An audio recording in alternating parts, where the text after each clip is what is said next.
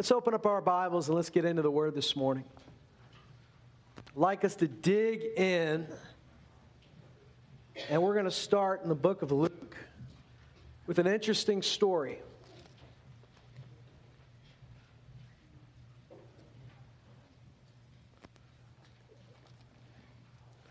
It's something that uh, was not talked about a ton, but uh, it's an interesting encounter that Jesus has, not an encounter, but conversation he has with his disciples. In Luke 9, Jesus has decided, or he's ready to go to Jerusalem. He's ready to go, and this is, this is the last, you know, Jerusalem is, is that place of conflict. It's a place where uh, Jesus knows he's going to give his life. When he sets his face to Jerusalem, uh, he's got a long journey ahead of him.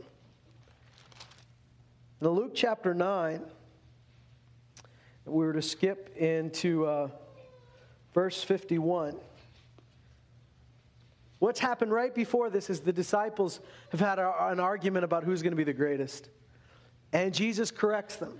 Because their thought is, you know, uh, not just the greatest right now, but who's going to be greatest in your kingdom? Because ma- that matters. They, they, they believe Jesus.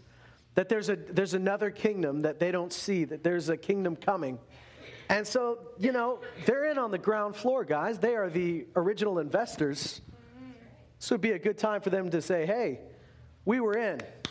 Give us some good positions in your great kingdom, right? We, we stuck with you when no one was with you. So, who's going to be greatest? Who's going to be the chief? Who's going to get to call the shots? And Jesus corrects them and says, You're talking like the Gentiles talk. Gentiles He's not being racist. He's talking about people that are outside of the covenant of God, that don't know him. He's saying, listen, you guys are talking like people that don't know God. You're talking about, you're talking like unbelievers who are fighting for position.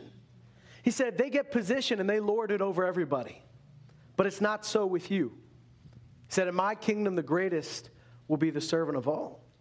Then he, then he comes and he said, and it says in Luke 9, and we're going to Skip all the way down to verse 51. When he, the days were approaching for his ascension, he was determined to go to Jerusalem. Now, it's interesting that Luke words it that way, isn't it? When the days are approaching for his ascension, he's skipping over what has to happen before the ascension, which is the crucifixion, and uh, showing that Jesus' eyes are set, yes, on the cross and the resurrection, but it's also set for him to ascend and, and, and go to be with the Father. So he says, when the days are approaching, he set his eyes towards Jerusalem. And the disciples, he sent messengers on ahead of him, and they went and entered a village of the Samaritans to make arrangements for him. But they did not receive him because he was traveling toward Jerusalem. So remember, Jesus has had success amongst the Samaritans. The disciples didn't want to have anything to do with the Samaritans previously. But they kind of turned a corner on that. And so they go into the village of the Samaritans where Jesus has been previously well received. And the reason the Samaritans don't receive him is not because they don't like him or they don't believe his teaching, but because he's going to Jerusalem. You see, they're still trying to get Jesus to take sides.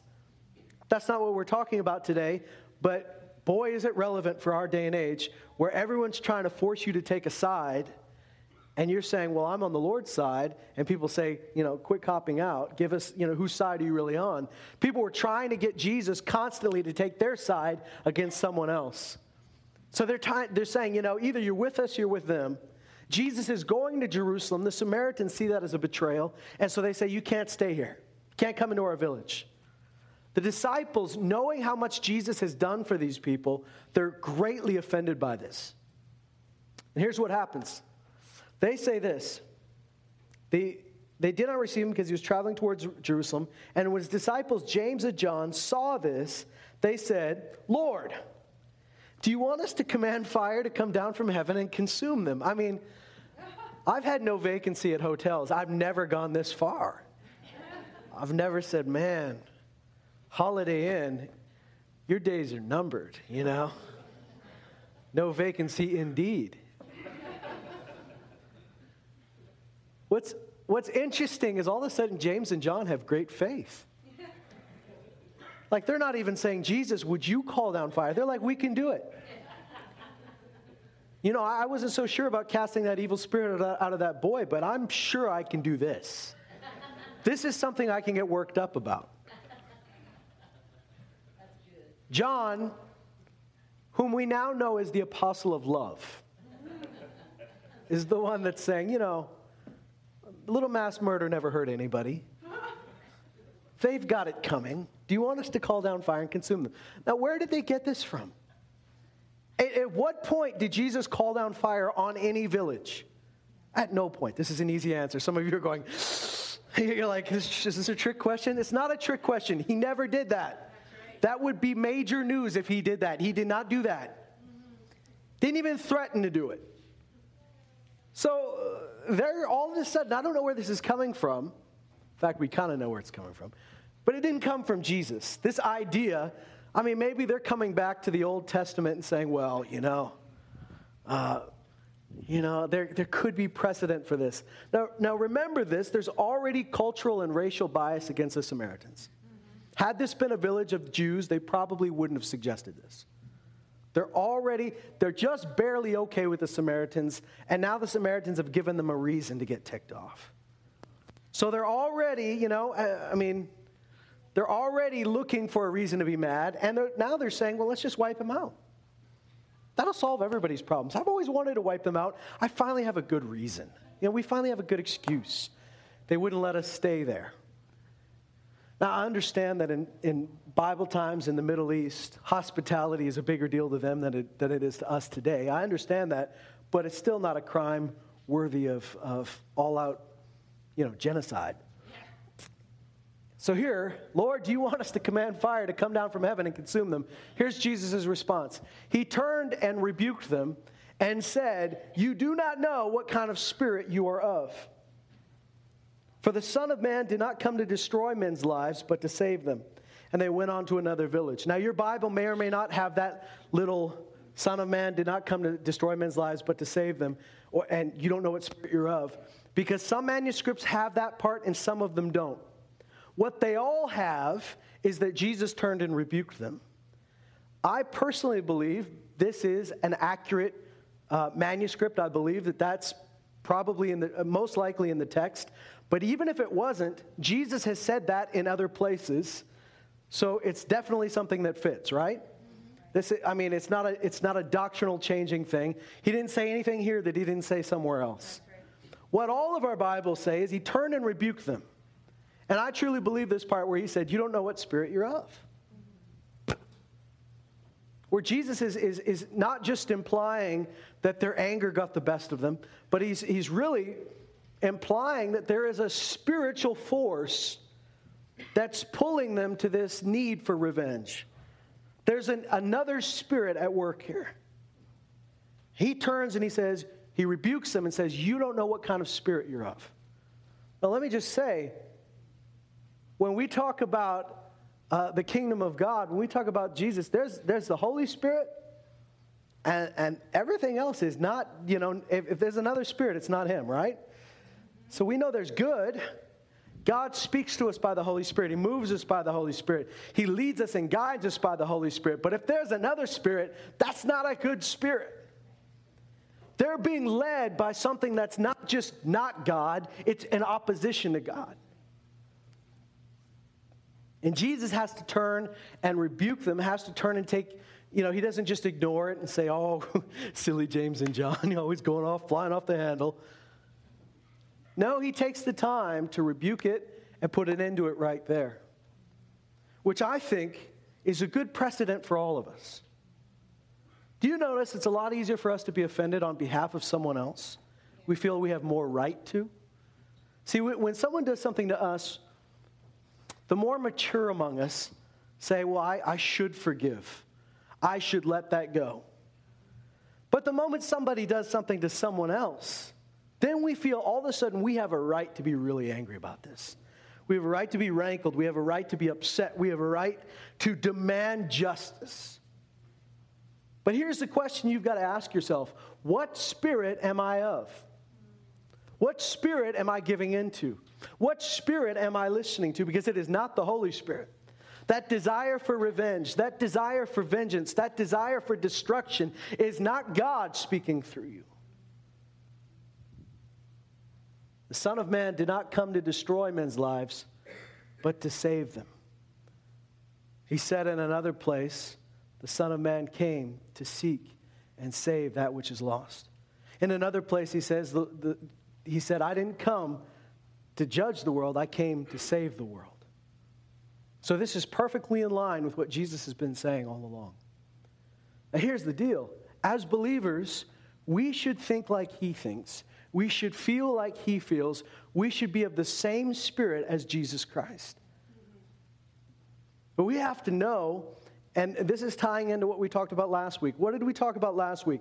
Laying down what we have to lay aside, lay aside the old self, the Bible says, and put on the new self.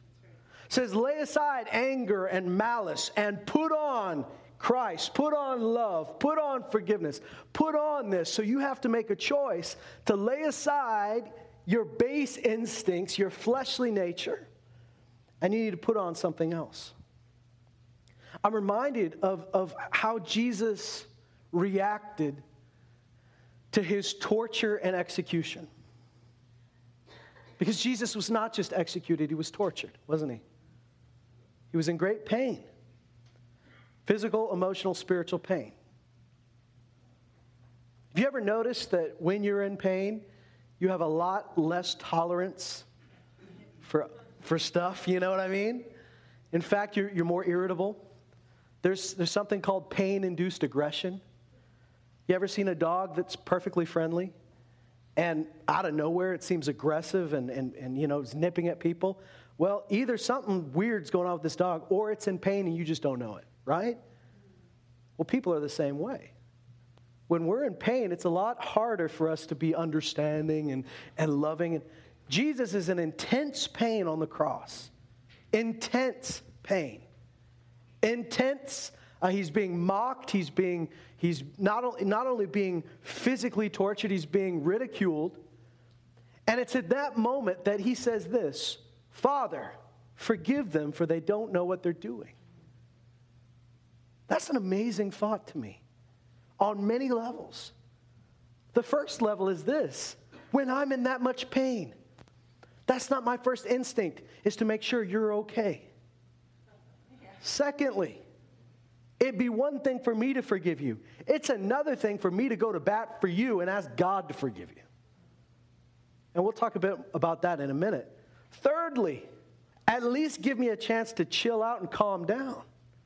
Jesus does it right in the midst of, of the most pain and the most distress that he's in. That's the moment he does this. He doesn't wait till after his resurrection when he's feeling fine. By the way, God, I've been thinking. Those jerks that whipped me, beat me, and crucified me, maybe we give them a pass. He said this on the cross. That's the kind of spirit we should have. You know, I used to watch those movies about Jesus when I was a kid. And I remember feeling such a great sense of injustice that this was happening to Jesus. You ever watch a movie and you think this time it'll be different? Right? Like, you're still rooting for it to be different? I would watch it, and even though I knew, thank God Jesus went to the cross for me, I was still rooting against the bad guys. And I remember feeling such a sense at times of just like injustice and anger. How could they do that to Jesus? And that's not misplaced. It was greatly unjust. It was a terrible thing. It should rile something up. But I've learned that what, that should not be the thing I take away from the cross. In fact, it's the opposite. Instead of me taking away from the cross how bad the bad guys were, I need to be taking away from the cross how good Jesus is and how great his love for me. Because the truth is, so many times I'd watch that movie and I'd identify with Jesus when really at that moment I, I am identifying, I am crucified with Christ, but I also am the guy that's nailing him to the cross. Because Jesus didn't die just for the people's sins who were alive at the time, He died for mine. See, if I was the only one that sinned, He would have had to do that. So when I look at that, I go, boy, I did that to him too. Thank God he said, Father, forgive them. And I've often wondered, what did it matter whether they knew what they were doing or not? Father, forgive them, for they don't know what they're doing. Really? Seems like they know what they're doing. Seems like they're aware. In fact, they knew he was innocent. And when Pilate said, Guys, this guy's innocent, the blood's not on my hand, I wash my hands of this, they said, Fine, let his blood be on our heads and our kids. And yet they didn't grasp the depth of what they were doing. Jesus said, Father, forgive them. And I want to talk a little bit about that this morning. Not only you forgiving them, but interceding for those that have hurt you. Simple question Do you believe that Jesus has his prayers answered? Yes? So, do you believe something changed because Jesus said that on the cross? If he has his prayers answered, and he said, Father, forgive them for they don't know what they're doing, do you think that God said, Oh, you're just delirious? Oh, that's sweet. I know you have to say that, but no way. I will punish them severely. I link what Jesus said on the cross at that moment, I link it all the way to the day of Pentecost when Peter stood in front of those same people in the city where Jesus was sentenced to death, and they said, Let his blood be on our heads and the heads of our children. And Peter said to them, This promise is for you and for your children too. Where they said, Let his blood, let his, let that justice be on our heads. Peter said, I'm offering you forgiveness. God's offering you forgiveness. Where they said, Let it be on the heads of our kids, Peter said, The promise is for you and for your kids.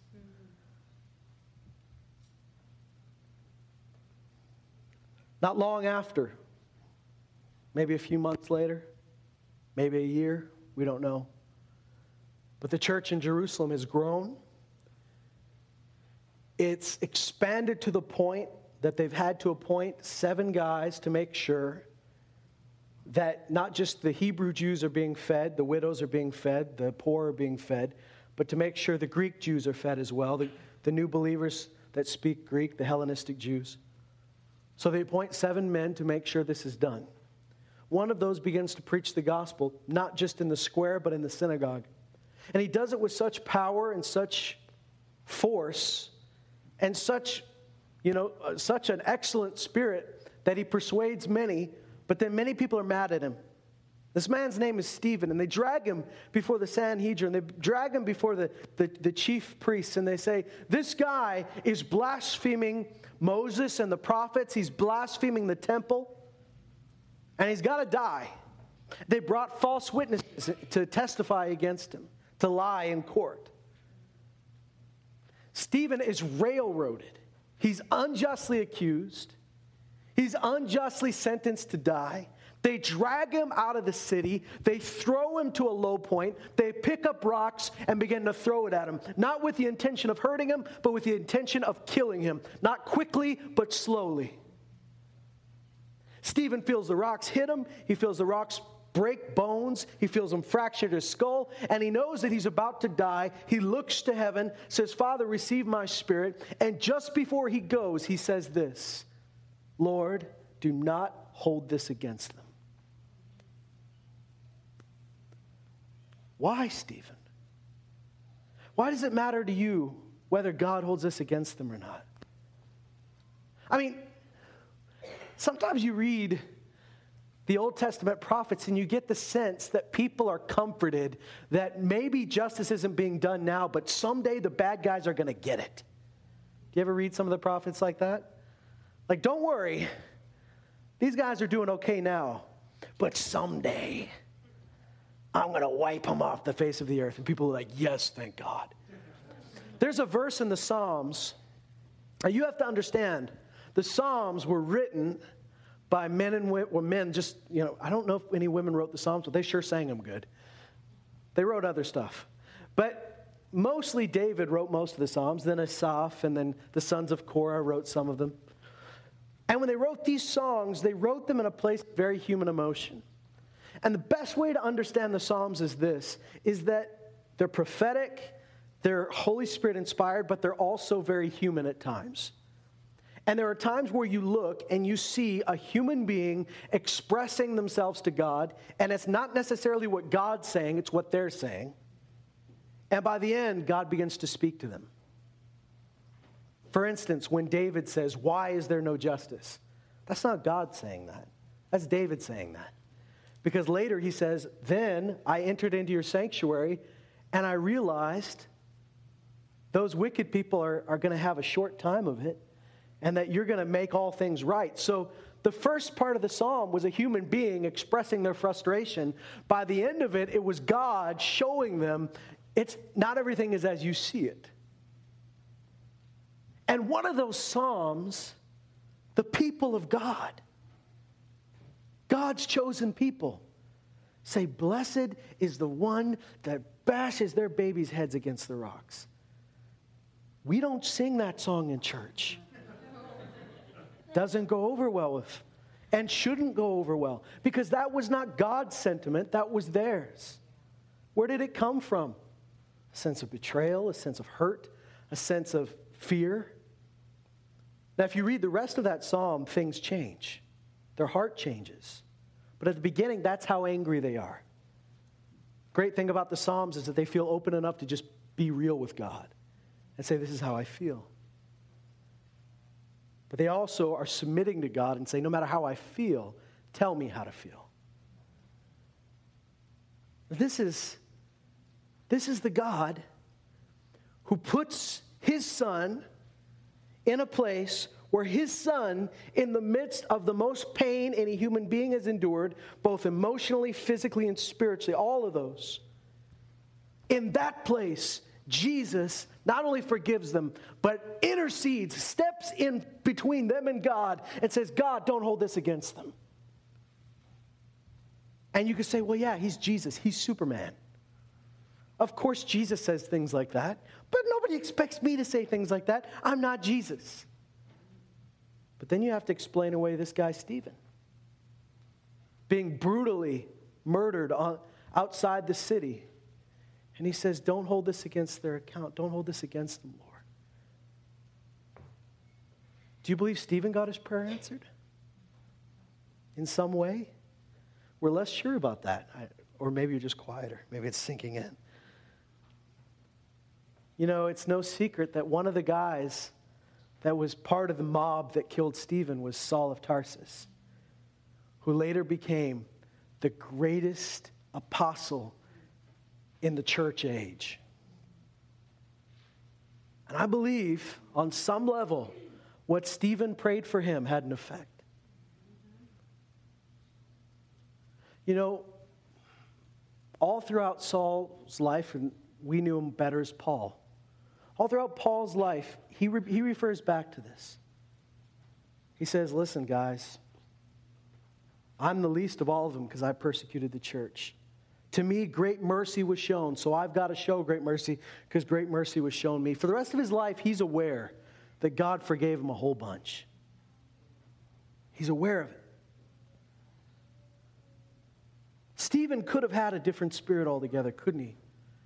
He could have said, God, avenge me. For every stone that hits my head, throw two right back at them.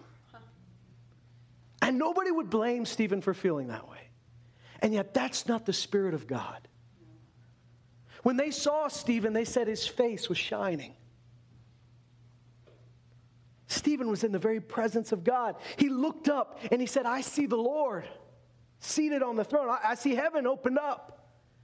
Stephen was at a place where he no longer was just Stephen. Stephen was at a place where he was immersed in the presence of God. And out of that, out of that place came this thought, came this, these words Father, Lord, don't hold this against them. See, that's the place where we need to be living from. That's the spirit we need to be of. That's the, that's the place we need to be breathing from and operating from, is that place where we are more aware of the presence of God than we are aware of the hatred of men and women. That we are more aware of what He's done for us than what they're doing to us. And we say, Lord, It's one thing for you to forgive them, but I'm telling you, and we're going to see it in the Gospels in a minute, it is the next level of your healing for you to move past just letting it go and you to move into the place where you intercede for those that have persecuted you. You bless those that have cursed you. You say, God, I don't want to do that. No, of course you don't want to do that. That's why you have to do it. It's the very point, is that God's process in healing you is about you praying for healing for them. We get damaged when people try to damage us. And guys, I'm not just talking about Christians, eh, the humanity. The old saying goes hurt people, hurt people, right? You were abused as a kid. When you're abused as a kid, you're way more likely to abuse your kids. It's not inevitable, thank God. But somebody who's gone through that abuse, they have to break something. I mean, it's tough because the instinct is there. Doesn't mean you're doomed to do it. Don't ever believe for a second that you have to. No, you don't. We can be free from that. But the process of being healed from what you've gone through, the being healed from the hurt, because you got to be healed from the hurt. If you're not, if you don't allow your heart to be healed and made whole, if you don't allow it to be shaped in the likeness in that new self, if you don't lay aside the old self and pick up the new self, then there's just certain scars that'll always be there. There's certain low points in your life where you may not notice them until it rains. But when it rains, the water always runs to the same spot. We've had some pretty impressive rain in the last few days, hey? Hasn't it been fun? Maybe not for you. Maybe some of you had flooding, and then I'm, i apologize. I came over to the church in the middle of a, the rainstorm. Mom had called me and said, You know, maybe you should check on the church. And I said, Maybe I don't want to go out in this storm. Maybe I, maybe I like sitting inside. But then I thought for five minutes, I thought, oh, she's right. So I went over to the church to check and make sure all the drains were unplugged. Sure enough, the drain was clogged with grass. It was a good thing I came over, unclogged the drain, and made sure no water got in the basement. But sure enough, if you've lived in a house long enough or if you've taken care of a building long enough, you know all the spots, don't you? You know the spots to check. Because those spots aren't trouble spots most of the time, but when there's a storm, you know the spots to check. It's the same way with your own soul. You know the spots. You may not notice these things until you get stressed, until you get pulled, until you get offended, until you get hurt. Then you know those same spots that start to hurt again. Those same fears you start, anxieties you start to entertain again. The same doubts that you had about yourself or about God or about other people. Here's the good news Jesus wants to heal those places right? Now, you could just, you know, take a bucket of water and bail it out and say, I'll wait till the next storm. Or you could say, Lord, truly do a work in me of renewal. Truly, let your resurrection work in me so that dead things are come to life again. You could say this Lord, you said that every high place would be leveled and every low place would be lifted up. I've got low places in my life that are low because of offense, because of hurt, because of past disappointments or past pain. But Lord, you're going to fill those places up that there'd be a straight path in my life for the presence of God. I'm just I'm just in love with the idea that the new self is indeed the new self. The Bible said, and we read this last week, the new self has been created in the likeness of God, in holiness and in truth. If you can embrace that, embrace that it is new. It's not, it's not just a layer put on top of you, it is new. And if you can embrace that newness and let go of all that other stuff, then I believe God can restore innocence to you. You know, it's not a, it's not a, a it's not a far out thing that Jesus says, be innocent as doves. Be wise as serpents, but be innocent as doves. The word innocent shows up later in the New Testament when he says, Be excellent in what is good, be innocent of evil. You know, he's speaking this to people that have known evil, that have handled evil, that have participated in evil. But he says, But you've been washed, you've been sanctified, you've been renewed. Now be innocent of it. Innocence was lost in the garden, but innocence was restored on the cross. And if God is able to make your spirit innocent, guys, He can make your soul innocent. He can make your mind, your will, and emotions innocent again, where you act like somebody who's not gullible, but somebody who is free from the backpack of pain that you carried around for so long. Jesus said, and I want you to turn to the book of Matthew.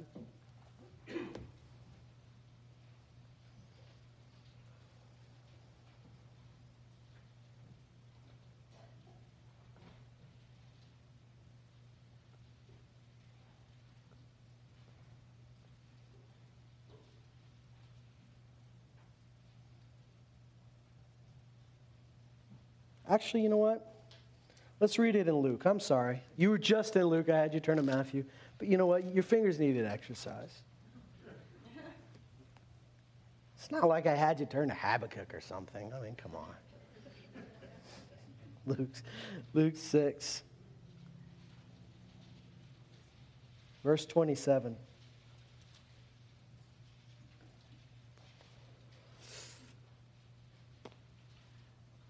But I say to you who hear, and that's key, isn't it? He's talking, he's, you know, he knows there's a crowd, but he says there's a crowd of people, and then there's a, there's a group of people that are actually hearing what I'm saying. They're listening, they're, they're ready to change. He says, I say to you who hear, love your enemies, do good to those who hate you. You know, that is a step beyond letting things go, isn't it? Letting things go is, I will not kill you, but I don't want to see you. Right? Like, you know, we'll part ways, we'll never talk again. This is fine. But he doesn't say that. He says, do good to those who hate you. Hate you. Now, I don't care what people in this room have done to other people in this room. Because you know what? You put a bunch of humans in a cage long enough, we do stuff. Maybe this isn't a cage. Maybe that's a bad word. In a room. You know, they say you don't get to pick your family. You kind of got to pick the church family, but you didn't, did you? You didn't know what you're getting into. You went because there was a, maybe you went because there was a friend you actually liked. Oh, I like these people. They're nice. They seem normal. And then God threw you into a bunch of people that weren't normal. right? Because there's no church where there's all normal people. Right. right? There's no church where there's any perfect people. We're people. Yes. And look around you. We got people from all different backgrounds. So, where would you be hanging out in the world if not for this? I don't know. Maybe you have an answer for that, but I don't. God put us together. But in that, the more you love people, the more you give them an opportunity to hurt you, don't you? Mm-hmm. You know, I'm not disappointed. I'm not disappointed that uh, Michael Phelps didn't text me on my birthday. We're not close. In fact, he doesn't know I exist. So he doesn't disappoint me when he doesn't text me. There's people I've met once or twice. I don't, I don't care. I don't even, I don't care that they never text me again or never called me. That's fine. I don't know them that well. But if my wife forgot my birthday, I might be a little hurt, right? I'd be more worried that she was planning a surprise party, which is worse than forgetting my birthday. Remember that? Remember that. And should anyone come to you with a bright idea, you repeat these words to them. Surprise doesn't make anything better for me. I like anticipation. I like knowing about stuff. I'm not a fan of surprises. Tell me what I'm getting for Christmas now. That's fine with me. Won't ruin it, it'll make it better. My family doesn't buy that, they still haven't done it. That's off the point. If my wife forgot, I'd be a little hurt. Why? Because the closer people get to you, the higher your expectations, the easier it is for them to disappoint you and hurt you and all those other things. We should love each other, right? We should allow people into our hearts and into our lives, but the closer they get, the easier it is for them to hurt us. Easier it is for, for them to wound us. Love covers a multitude of sins. As our young sister said so brilliantly this morning, that's missing a mark. It's missing a target, it's missing an expectation. You guys know you set targets for people all the time. You may not know you set targets for them, but your, those targets are your expectations for them. And the higher your expectations, the easier it is for them to miss them. And like I was saying to somebody in a conversation this week, what's the, what's the other, other end of it? Do you just say, I have no expectations of you? That's not very nice at all, is it? What if I went to you today and said, you know what? You can't possibly hurt me because I expect nothing from you. I have set the bar so low for you, there's no way you can mess up in my eyes. You wouldn't say, Oh, thank God, I feel so encouraged. I can't possibly hurt Pastor Jonathan. You'd go home and think, Wow, he thinks I'm a loser. That's great. so we should expect much, but the more we expect, the easier it is for them to miss it. The Bible says, Love each other fervently from the heart because love covers a multitude of sins. Love covers a multitude of missed targets and missed expectations. But let's move past that for a minute. Let past the covering, past the overlooking, and into another level. What spirit are you of? Nature abhors a vacuum. So you say, Well, I'm not of that spirit that wants to call down fire. But am I of the spirit that says, I want to intercede for those people? I want to bless them. I want to do good to them. You might say, I'm not that far. I said I didn't want to call down fire. Let's not go to any extremes. Can't we just be okay that I don't want them dead? Isn't that okay? Can't we just settle that and say, You're good? You don't want them dead? Fine. You check out. He says, I say to you here, love your enemies. He doesn't say tolerate your enemies. He doesn't say don't hate your enemies. He says love them. And if you've read the Bible for any period of time, you know love is an intense thing. Love is a serious thing. Love is not merely a feeling, love always produces action. Then he follows that up by saying, Do good to those who hate you. I say to you, whoever hits you, sorry, in verse 28, bless those who curse you Pray for those who mistreat you. Stop there for a minute. Bless those who curse you. Now, guys, for most of the world, that word blessing means nothing. We say bless you when someone sneezes. We don't phone them a day later and say, you know, remember I blessed you in the restaurant when you sneezed? Yeah. So what happened after that? Nothing. Well, I blessed you. I expect that something should happen when I bless you. No, people don't do that. They don't expect it. It's just something we say, it's a cultural norm. But we here believe in the blessing of God. We believe that our, our mouth has the power to bless or to curse. We believe that when we bless someone, things should be different. Because God gave us the ability to bless, He empowered us to bless. And so here's the deal bless those who curse you. That's with your mouth, but that's also with your actions. He doesn't say, let it go. We're going beyond that. We're not just letting it go when someone curses us, we are actively blessing them. And let me tell you, the Bible says, He who waters will himself be watered. As you bless, you are blessed. And when you bless those who curse you, there is something that changes. This is God's process to heal you. This is God's process to renew you. And this is the spirit of Jesus Christ. What spirit are you of? Are you of the spirit that the disciples were, you know, were of when they wanted to call down fire? Or are you of the spirit of the same Savior uh, that, that on the cross interceded for those sinners? He didn't say, Father, help me forgive them. He said, Father, I want you to forgive them. Stephen, don't hold this against their account. Paul, in 2 Timothy said, There's a bunch of people that didn't show up for my trial. May it not be held to their account. Bless those who curse you. Pray for those who mistreat you. Whoever hits you on the cheek, offer him the other one also. Whoever takes away your coat, don't withhold your shirt from him either. Give to everyone who asks of you. Whoever takes it away what is yours, do not demand it back. Treat others the same way you want them to treat you. If you love those who love you, what credit is that to you? For even sinners love those who love them. If you do good to those who do good to you, what credit is that to you? For even sinners do the same. If you lend to those from whom you expect to receive, what credit is that to you? Even sinners lend to sinners in order to receive back the same amount. But love your enemies and do good and lend, expecting nothing in return. And you might say, God, that doesn't sound like lending. I think you need a dictionary. That's not lending, that's giving. Sure. All right, cool. Now, hear this. As a believer, if someone lends you something, pay it back. Always pay it back. Always, always, always pay it back. But if you're the lender, lend it saying, you know what, I'm not gonna, I'm not, I'm not gonna make this. If I'm lending it to them, I'm lending it to them. And if I don't get it back, that's between me and God. Then he says this Your reward will be great, and you will be sons of the Most High, for he himself is kind to ungrateful and evil men.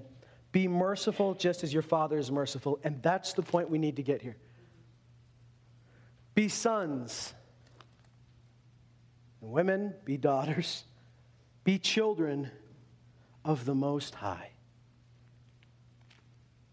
Now, to understand this, you have to understand that throughout the scripture, we are by, by nature the children of God, right? We've been made new. We are the children of God now. But in Bible times, often somebody was said to be a son of someone, not simply because they were born from that family, but because they took on the same nature, right? So, James and John, the ones that wanted to call down fire, what were they called? The sons of thunder. So often you would say, This is the son of somebody, not because you say that's their kid, but because you say they're just like that person. So what is he saying? Be children, be sons of God, be, be, like, be like his kids. In other words, take on his nature here. Be merciful, just as your Father is merciful. This is the spirit He wants you to be of. This is the new self. You have the ability to do this. And let me just be straight with you you did not have this ability before you were born again. Unbelievers can be nice, good, loving, but to truly let that go, only God can do that in us. Only that, that rejuvenation, that resurrection can do that in us. You will be sons of the Most High, for he himself is kind to who? Ungrateful and evil men. How many ungrateful, evil people do you know? When you read that verse, do you think of the people that have been ungrateful and evil to you? Yeah. You know, I also realize that I've been ungrateful and evil to him. I see myself in there too. And I realize he was kind to me. Isn't that wonderful? God could have reacted with vengeance, he reacted with kindness. He had every right to punish me, but he took my punishment. Be merciful as your Father is merciful. He doesn't say, be merciful to the best of your ability. Be merciful as your Father is merciful. Here's what I want you to hear this morning, if you hear nothing else. There is a spirit that is of God that empowers you and enables you to be like Him. And when God asks you to be like Him, He says, Be holy as I am holy. Holy means different, separate, removed. God has made his nature available to you. The Bible says, Peter wrote this, we have now become partakers of the divine nature. Beyond our human ability, beyond our human capacity, we have a spirit that we can draw from, a well that we can drink from that never runs dry. And when you feel like it is not in your capacity, it is not in my ability to forgive, it is not in my ability, or maybe you say, the best I can do is to let this go. There is a step further. And that is to take on the nature of your Father, to take on the nature of Jesus Christ. Think about it, guys. The Bible says on the cross, he became sin who knew no sin. He had all the sin of the world on him, and yet he was not sinful. Isn't that amazing? You notice when Jesus took on the sin of the world, he didn't become a sinner. He could have sinned, couldn't he? He could have said, You know what? Forget you all. My father said I could call down angels and kill you, and I will kill a few of you. You know, he said that. He said, if I wanted to, I could call down angels and, and, and they could wipe you guys out and, and, and you know, deliver me. Jesus, Jesus is not just blowing hot air. He's not saying, if I had my way, I'd do it, but daddy said no. No, he said I could do it. And my father, he said I could ask and my father would do it. But he didn't. That nature is available to you guys, it's available to me. This, the next step to your healing is not letting it go. The next step to your healing, and I know this stretches us and, and it seems impossible. That's when you know you are partaking of the divine. When things seem impossible, that's when you know you are relying on that nature of God that He, he has made available through the new self, through, through being born again into Him. It seems impossible. The best I can do is let this go. He says, No, the best you can do is be like me and bless those who curse you.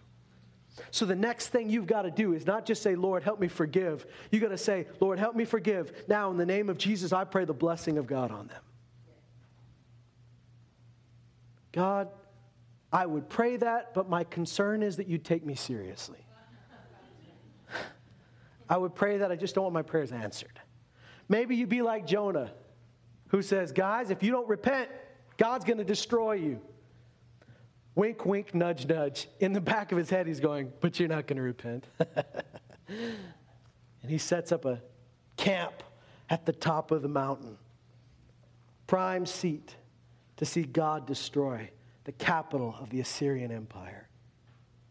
The Assyrian Empire that has taken his relatives away with fishhooks, that skinned people alive, that were so sadistic that no modern empire compares to them. Jonah had reason to hate them. He didn't just want to know that God would destroy him, he wanted to see God destroy them. And when God didn't destroy them, and God had mercy on them, Jonah was so mad at God, he said, Just kill me. He was suicidal because God didn't kill his enemies. Jonah was partaking of something that was not the nature of God. I love that. Be merciful as your Father is merciful. You know, there's a lot of people who have views of God that don't match that. Right? There are people right now praying that great judgment and natural disasters would come upon our nation. And they claim to be people of God. They don't understand the depths of the mercy of God. Do we deserve it? Absolutely. But God is more merciful than we are. I want to challenge you today that it is time to step beyond letting things go. And it is time to intercede. Four times God offered Moses a deal.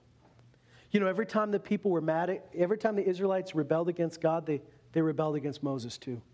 Many times they threatened to kill Moses right in front of them. With their own hands, they threatened to kill him. And God said to Moses four different times, Moses, I've had enough. I'll wipe them out. I'll start, I'll start fresh with you. And Moses said, Lord, please don't do that.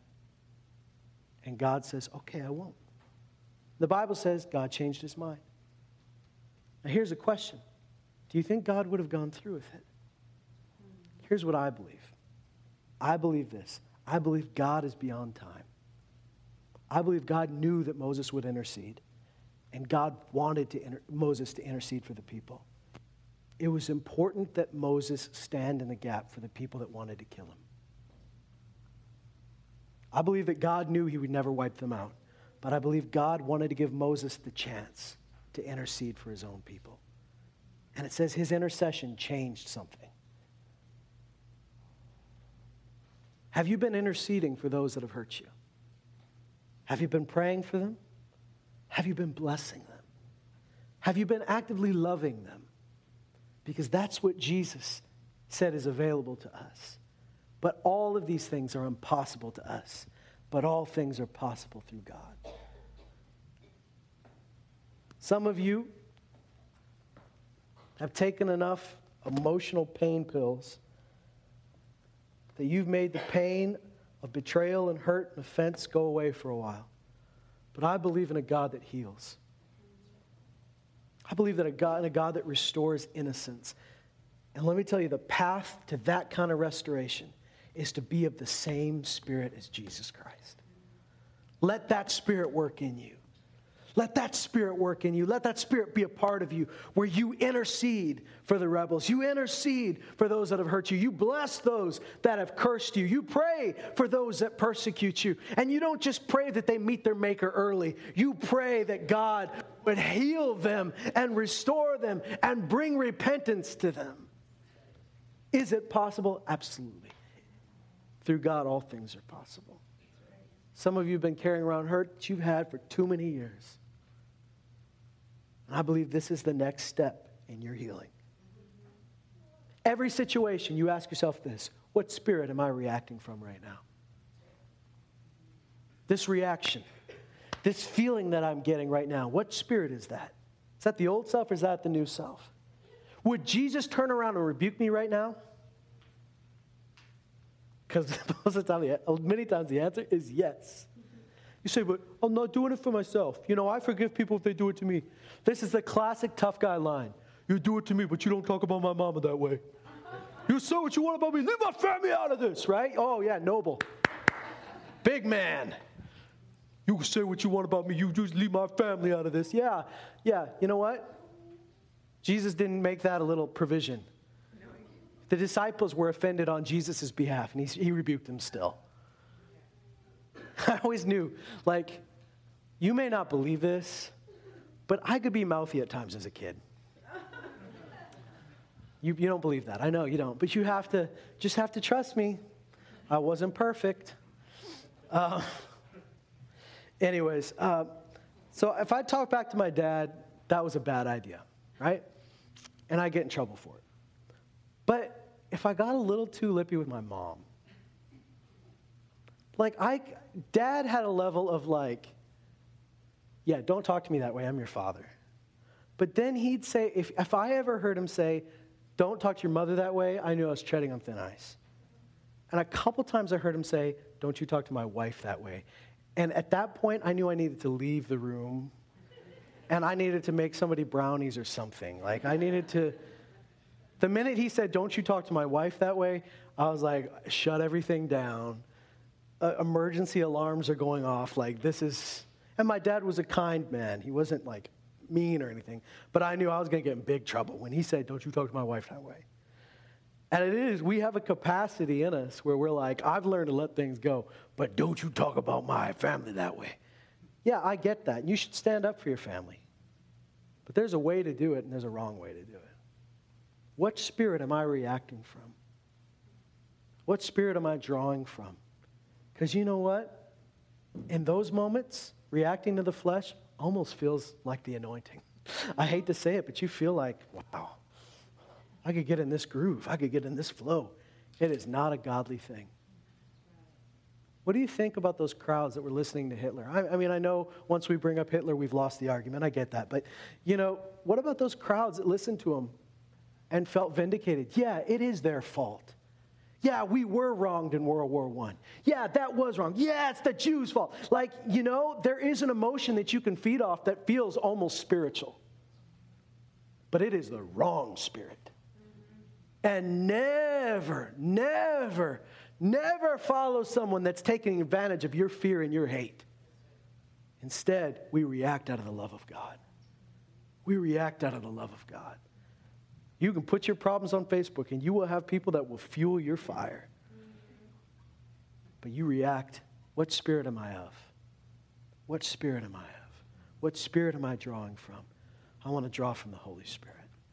I want to react like Jesus. And so if you can't, if you're having trouble letting it go, then I, I'm going to tell you something radical. Don't let it go. Instead, deal with it. Deal with it at the altar. Deal with it not by saying, Lord, help me to just forget about it. Instead, do the opposite of what you feel and begin to intercede for that person. Begin to bless them. Begin to love them. Begin to look for ways to be good to them. That's where healing lies, in the presence of God. And I want to remind you that it was in that place where Stephen looked up and saw God. And his face was glowing because he was in the presence of God. When you're in that place, your response is, Father, forgive them. They don't know what they're doing. Amen? That is a beautiful place to live. Guys, I want, you, I want us all to be free. I want us to be free to love and free to serve Jesus on a different level. I want you to be free from those same things that keep beating you up every time it rains. I want you to be so free that you can minister the freedom to others. And you know what? Someday you might find out that your prayer, like Stephen's prayer, had an effect on someone like Paul. And what a joy would that be, hey? Instead of cursing them, I bless them. And look where they are today. They're a blessing to me and a blessing to someone else. Let's stand up and we're going to pray.